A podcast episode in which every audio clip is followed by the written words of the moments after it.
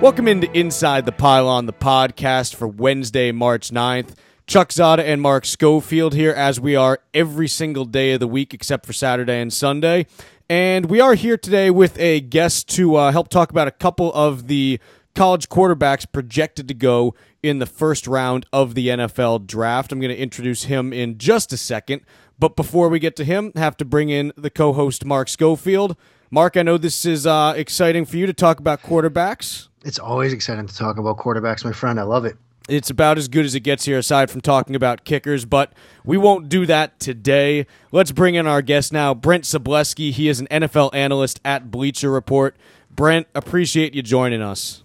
Well, thank you for having me. And the irony of the entire conversation is I'm a former big ugly, so quarterbacks I usually don't give this much time or, or depth to overall. Brent, let me tell you, they're the worst people to hang out with, aren't they? It's you know that they, they treat you like dirt. It's all about them, and you know a lot of the other work goes unnoticed. It's it's really tough. It, it is. It's a bunch of prima donnas who get all the credit, and then you blame the offensive lineman the one time he misses a block. Exactly. I I I'm right with you, Brent. We got to hang out a little more often. So, Chuck, I am right here, man. Who said that? Exactly. Let's uh let's start uh where do you want to start, Mark? You take your pick. You got these these are your babies here. Who do you want to start with? These are my babies. Why don't we give it to Brent? Brent, we, the reason why we're having you on is you wrote two great pieces that were up on Bleacher Report recently where you sat down with uh, Jared Goff's offensive coordinator um, as well as Carson Wentz's offensive coordinator. So uh, which QB do you want to start with? Well, it doesn't matter to me. Uh, you know, I just wanted to get out there first and foremost. The reason I wanted to do these initially was because – as you well know, gentlemen, there's a lot of incorrect narratives that we hear throughout the NFL draft process. And the, the two examples I used were Teddy Bridgewater's circumference of his knees and Marcus Mariota being so good that that raises a red flag. And, and you know, I hate when we continually regurgitate wrong information. So I, I sat down and thought to myself, who would be the best people to talk to that know would know these these young men as individuals, as quarterbacks, what was asked of them, who they are, what they represent, and everything along those lines. And it basically came down, I want to talk to their offensive coordinators. And through a series of events, it, it worked out beautifully that I was able to do so. Uh, I started the piece with Jared Goff and Tony Franklin, and then we moved into Wentz this past weekend. Um, why don't we just start with this? Generally speaking, did you almost feel like both these guys, Franklin and Polasek, uh, Wentz's offensive coordinator, were not only defending their former players, but almost defending the offenses that they coached in college? Absolutely, especially with Coach Franklin, because you know the air raid attacks so often as an as a scheme and a system that doesn't work at the NFL level. You've essentially never had a productive quote unquote air raid quarterback make it to the NFL and succeed whether it was Tim Couch in 1999, whether it's RG3 now or Johnny Manziel, maybe that's for other reasons, Brandon Weeden, and so on and so forth. So when I started that with the interview with him, that was the first thing I tried to uh, address. And in, in the response, well, he was very adamant that he doesn't view it purely as an air raid system. We all understand that it has roots in that system. You're going to see a lot of the similar plays you saw way back in '99 in Kentucky, but you're going to see a bunch of differentiations as well. The example he provided was a heavier emphasis on run games, a heavier emphasis on uh, his uh, progression through reads with with Goff that weren't asked to some of the younger quarterbacks that he's dealt with over the past decade and a half. So I think he was very defensive, but also very passionate about what Jared brings to the table, the type of person he is, and how much just leeway he gave him that he's never had with any other quarterback. Brent, when we talk about that, and specifically the the amount of leeway uh, there, it seemed to me, and, and, this is one of the things that I got from talking to Mark about this, uh, you know, when the article first came out, is you know, it seems to me we always talk about how little we can tell from watching film in terms of specific guidance uh, that players have on specific plays. And it seems that this type of communication is the type of thing that, as much film as we can try to watch, we would never have any clue about. And this is why you had to go right to the source. Absolutely. And that was one of my goals because I was sitting right there with you, gentlemen. You know, I've, I've covered the NFL draft for uh, 12 plus years now. You can see so much and you can make that's um, good guesstimate is based on what you see. traits. You're looking at traits. You're not looking at scheme per se. You're just trying to understand what they're doing within the scheme and how they perform as such. In this case, I wanted to understand exactly what was asked of them, where would they go, what were they doing at the line of scrimmage, what type of responsibilities. With Goff, it was complete control, and I, I won't use this term lightly, so I apologize if I go a little too far. Peyton Manning esque in what he was asked to do, and that was basically run the offense from pre-snap all the way through and make all the reads, uh, change protections, change the plays, switch from run to pass, pass to run, uh, everything along those lines to where you would ask an NFL quarterback to do that you don't see very many college quarterbacks do. They don't have that freedom. They're not allotted such freedom because their offensive coordinators are generally scared of doing so because they don't know exactly where they're going to get. This also is applicable to Wentz to, uh, to a degree far more than I actually thought. But with Goff, he it was flat out. He had complete control. He was calling the plays uh, at times, and he was the one where Franklin realized he could be hands off with him, that he could truly trust him to get them in the right play almost every single time. That was one of the things, Brent, that really kind of surprised me about reading the one, the Goff piece because you know you can see on tape that Goff's working through progressions, he's making progression reads, going from one to two to three and things like that. But I think there was almost an understanding or a misunderstanding that he was allowed to make protection calls and change the play at the line of scrimmage. Now that we know that, does that give you a better thought or feel on how golf might transition to the NFL? I, I, to me, he was already a player I felt would transition well, and I compare him in this instance to Marcus Mariota. Maybe you gentlemen don't agree with me there, but you saw those traits. You saw the prog- working through the pro- progressions, the quick eyes, the anticipatory throws. They weren't always there, but when he did it, you could see it, and you could see that it could translate to the next level. And that's where I saw it with Jared. But again, it came down to what was he asked to do? And that's what your point is, how can we expand on what our knowledge of what he was asked to do? I think in many instances we can say the, the air raid, bear raid, or whatever we want to call it in this in this case was a more advanced than what we could expect. Is it still fully NFL caliber? No, obviously not. There's going to be far more expanded playbook, far more uh, verbiage overall but he can handle it, and that's that's the key trait we're talking about here. A very intelligent person that can process information quickly, and that's what one of the underrated things throughout any draft process when it comes to the quarterback position is their ability to digest a ton of information, see it on the field, and be able to translate it. And I think what we discovered with Goff is that he's very good in that area. He might not be the most physically dominant prospect we'll ever find. He may not be uh, the most precise passer at all times, but his ability to really take it all in and see the field is a real feather in his cap in this year's draft class. Brent, when you were talking to these coordinators, we hear an awful lot from NFL uh, evaluators and coaches that the, the college game doesn't do enough to prepare – players for the NFL and the in the transition to the NFL. Did you get any sense in talking to these coordinators whether or not that was even a concern of theirs, or are they just really concerned with putting an offense together that gets them through the next Saturday? Well, with Coach Franklin, it wasn't a concern at all.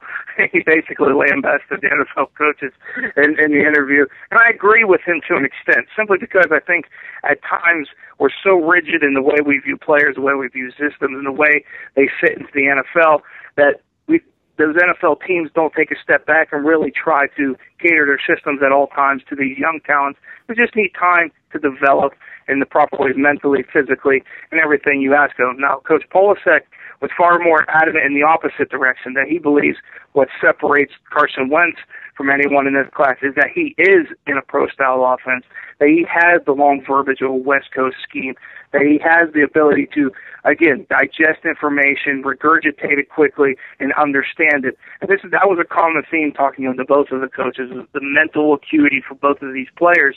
One we already thought we knew with Goff based on limited viewings Wentz was far more behind the scenes and really uh, his ability to handle NFL concepts, which was surprising. So on one hand, you have one coach dismissing it simply because his system and it, it, it works in his favor. On the on the other side, he felt that he was far more uh, pro ready and that their system prepared him for that level. So it was kind of neat to see the dichotomy between the two, both very passionate about what they're speaking in the players.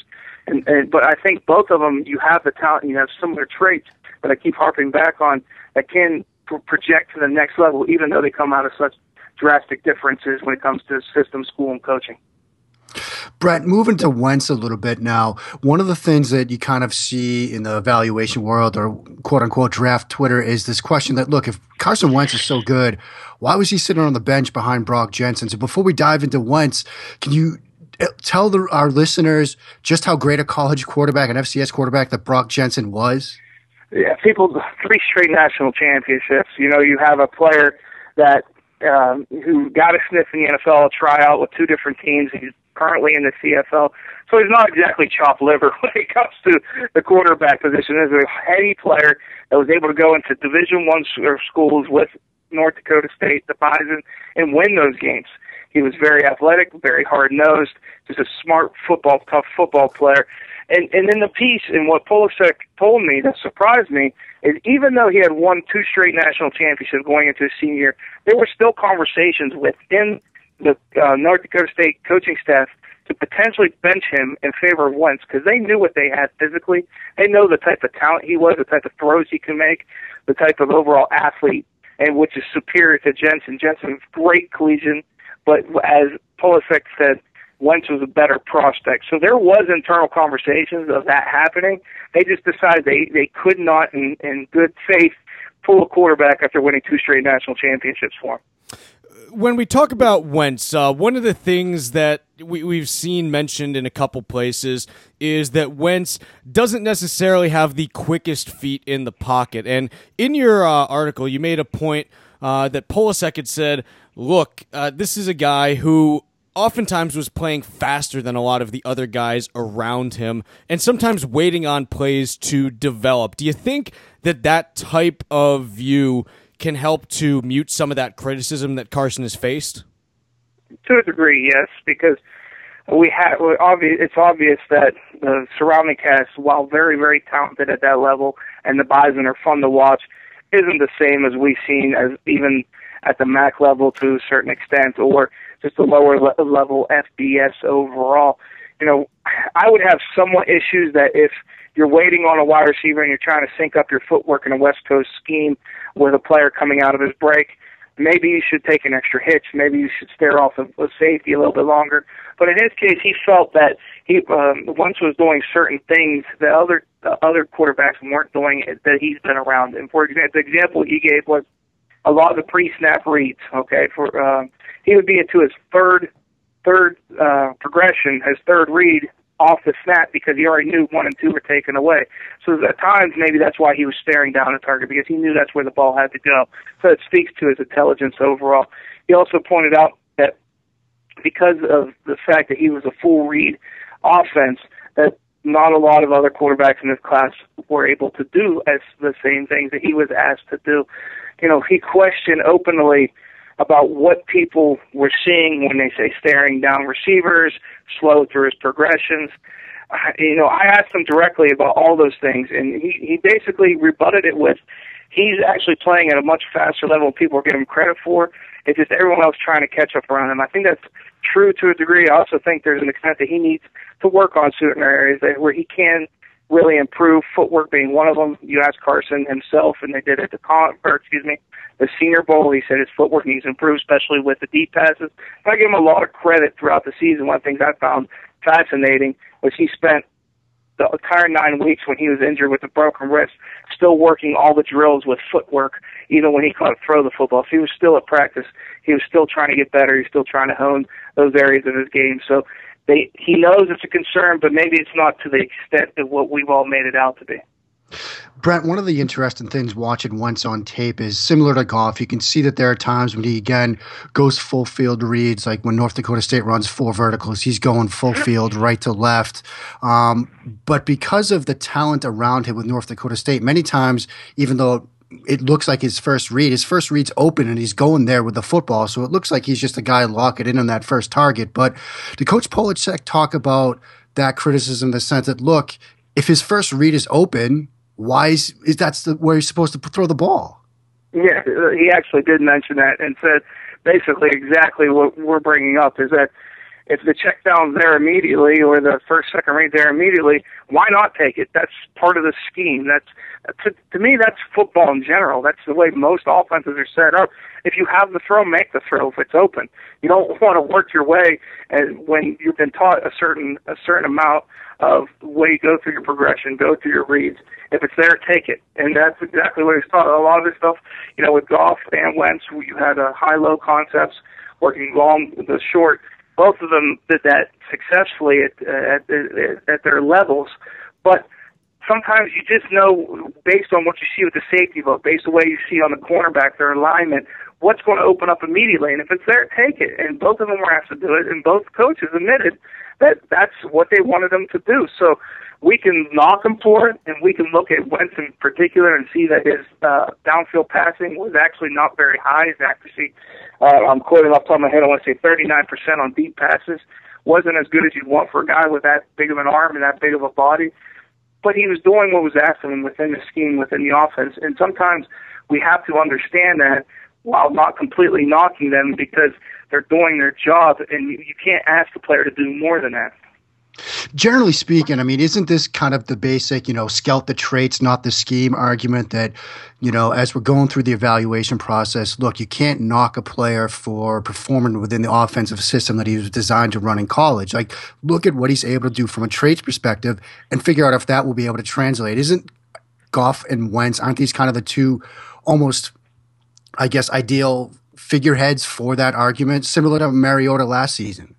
well, I would argue Mariota was the the primary example we could possibly give because, as we know, Oregon had so many different throws that you just don't see in the NFL, quick reads and smoke routes and underneath stuff and fly sweeps and all that extra jazz that goes along in the Ducks offense. But you could still see the quick eyes, the ability to pro- process information quickly. You still saw the footwork, the movement, the pocket awareness.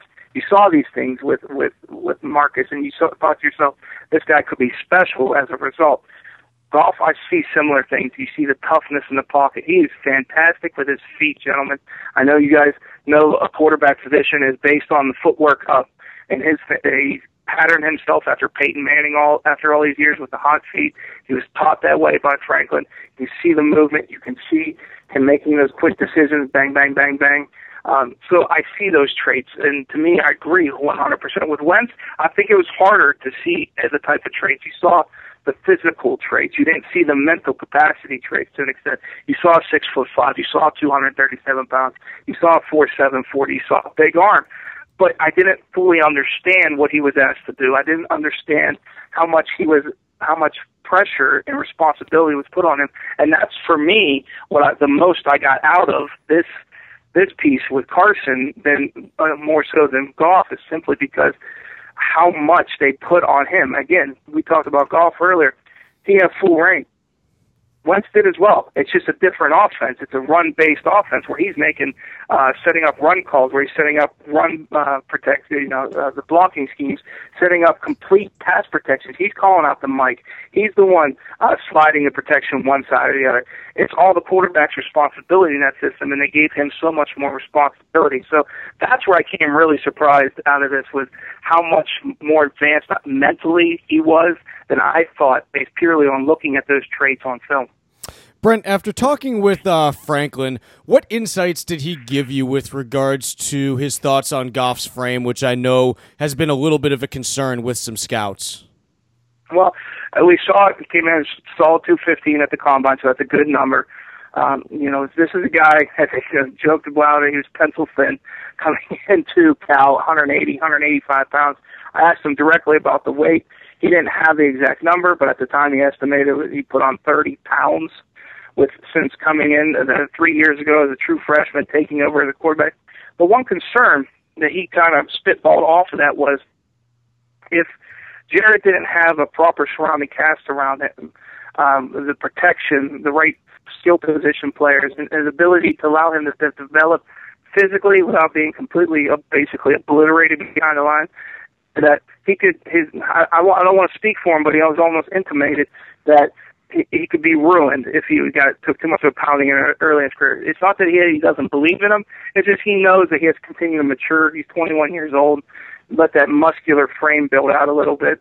You know, with Carson, he knows exactly where you're going to get. He's going on 24 this this fall. Big kid. Goff, you still have to project a little bit. I think that's where his his concern is. At least he expressed to me. Brett, I think my favorite anecdote from both of these two pieces was near the end of the article on Wentz when Coach Polasek talked about an assignment that he had given Carson after Carson's junior year when they had won that national title. Can you talk about tell the, the listeners that story and you know what you took away from what Coach Polasek told you about that? Well, this is where you really get to see Carson's intelligence and drive and work ethic all wrapped into one. We understand that it's a great story him coming him from North Dakota playing in his home state, you know, close to home, winning national championships, 4.0 student his entire life, literally. but after he won his first national championship, Coach Polasek called him and said, "Are you over it?" I am, and he asked him and requested that he break down 10 games from that season. And now this is a national championship season. 10 games and take every single one of those games and every single play in those games and find a better call. No matter what uh, the success rate of that actual play was in that game, he wanted a better call, run pass, whatever was available to them based on what he saw on tape. Carson Wentz had it done in 36 hours. 36 hours. If 10 games, the exhaustive tape study that that produces just through 10 games, let alone being able to change every play and have it back to your offensive coordinator in three days is utterly mind blowing. He said he's asked other other quarterbacks to do that, and that's was an any piece. I didn't include it. He's asked other quarterbacks to do so. Some of them never got back to him ever. He's asked their their upcoming quarterback Easton Stick to do the same thing. He still hasn't got back to him. It's been a, what a couple months now. So it just shows you the drive and work ethic that Carson has. That really, and I think that's why he wanted to share that anecdote to tell you exactly the type of person he is and the quarterback some team is going to get. Brent, you going to be doing uh, any additional work on either of these guys over the next few weeks? Uh, well, right now, free agency is taking over my life, as you well know, gentlemen. and I, I'm still hoping to do an outside chance at uh, Paxton Lynch, but that hasn't been confirmed yet. I really just want to get the you know the overall feel for all these guys, um, and just see what we don't see. And uh, to me, that's what was important, that inside type of view, because we can all form opinions on our our knowledge and uh, through our lens and how we view the game. But all of us have different backgrounds, and we don't have the same backgrounds as these quarterbacks. So to me, that's what was most important. I like to continue to expand it. I'm not sure you know, I have other things lined up. I'm not sure how far I can do so, but it's definitely something I'm looking toward. Well, I'll tell you this much: we certainly, I, I know this is pretty much uh, heaven for Mark the last really twenty is. minutes or so. It really is. For myself, well, thank look, you, gentlemen. I, I really enjoyed it. I really did giving this talk to both these coaches and getting insight to me that just is totally invaluable. Now, we I know there's people out there that'll say, well, it's a little bit of hyperbole, and it's like asking a father about his son. I get that. I understand that but you're also going to get explanations and little anecdotes, as you pointed out, that you just want to hear anywhere else. So, and you know, for example, in the Wentz piece, who knew that he had a sore arm through this entire draft process? Did anyone? No. But you know, oh, no, exactly, and he threw as well as he did at the Senior Bowl national championship game in the combine with a sore arm, and no one knew it. So just finding that out, that to me, that just made my day. You know, it really did. Just to understand um, a little bit more about all these quarterbacks, especially since it's a position that's so often discussed, discussed at length, and sometimes incorrectly discussed. Well, the, the thing that I always come back to, Brent, and Mark and I talk about this quite a bit, is look, you can always find reasons for a prospect to fail, and most prospects don't pan out just because that's the nature of professional sports. Otherwise, everyone would be an all star. And so, being able to get this kind of background and, and just understand what makes them tick, you know, it's another piece of that puzzle that helps you figure out look, is this a guy who can be successful? What did he struggle with? How did he overcome that? You can only tell so much from film. You need to get some of that story. And that's why, you know, when I look at these two pieces, you know, I just love being able to get that info because it gives us another piece to evaluate from. Well, a couple of years ago, I was sitting down with an NFL scout, uh, a former friend of mine I played against in high school, and he looked at me straight in the face and he goes, Brent, I don't know how any of these guys are successful. There's so many mitigating circumstances that occur after being drafted that you just can't tell exactly who's going to show up and who's going to what they're going to develop if they'll ever see their full talent. And it's so true because yes, we can discuss all day long what who's a value pick and who's who who was a good selection and where they should have went in the draft. And that's one event in their life, those players. And now we have to see they're moving to a new city. They're f- trying to find out there and working with the coaching staff that they, that meshes well. Where is your family going to live? Where are you going to live?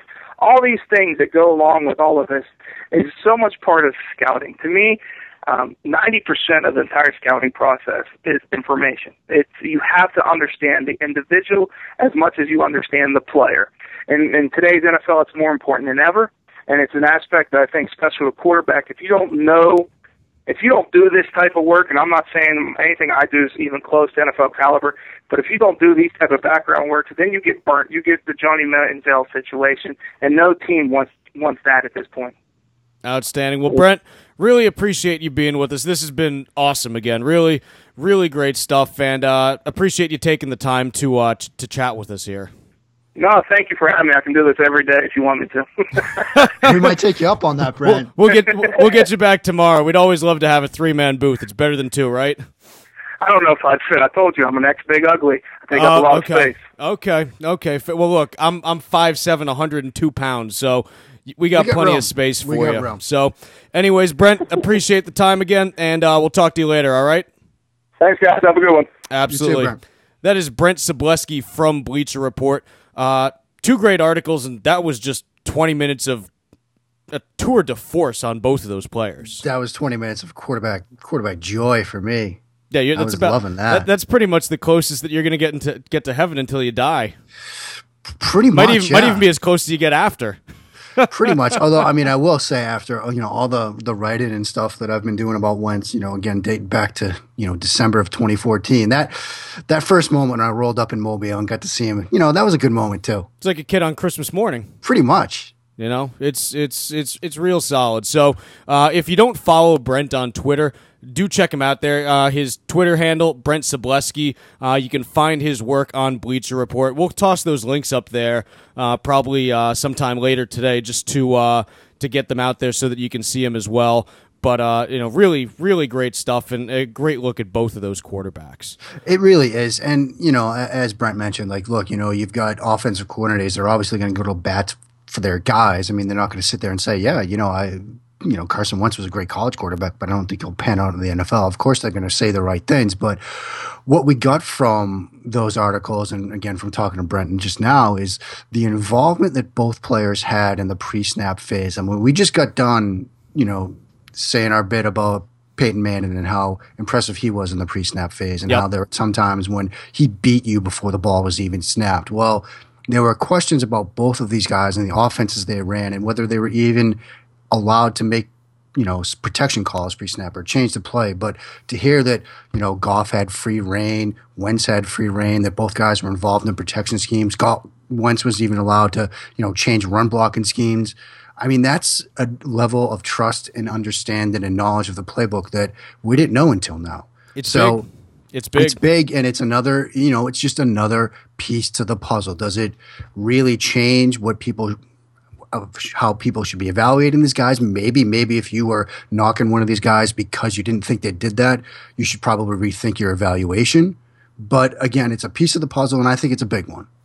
Definitely, definitely. So, uh, I think we're pretty much up against it. So uh, we'll probably call it a day. No, no need for a Twitter question after uh, no, no after a show just like read that. those two pieces from Brent. He did great work there, and be sure to give him a follow on Twitter, show him some love. That's great work that he's doing. So you know, definitely check his stuff out. Definitely. Again, you can follow him at Brent Sobleski, and his work is always up at Bleacher Report. Make sure you check it out.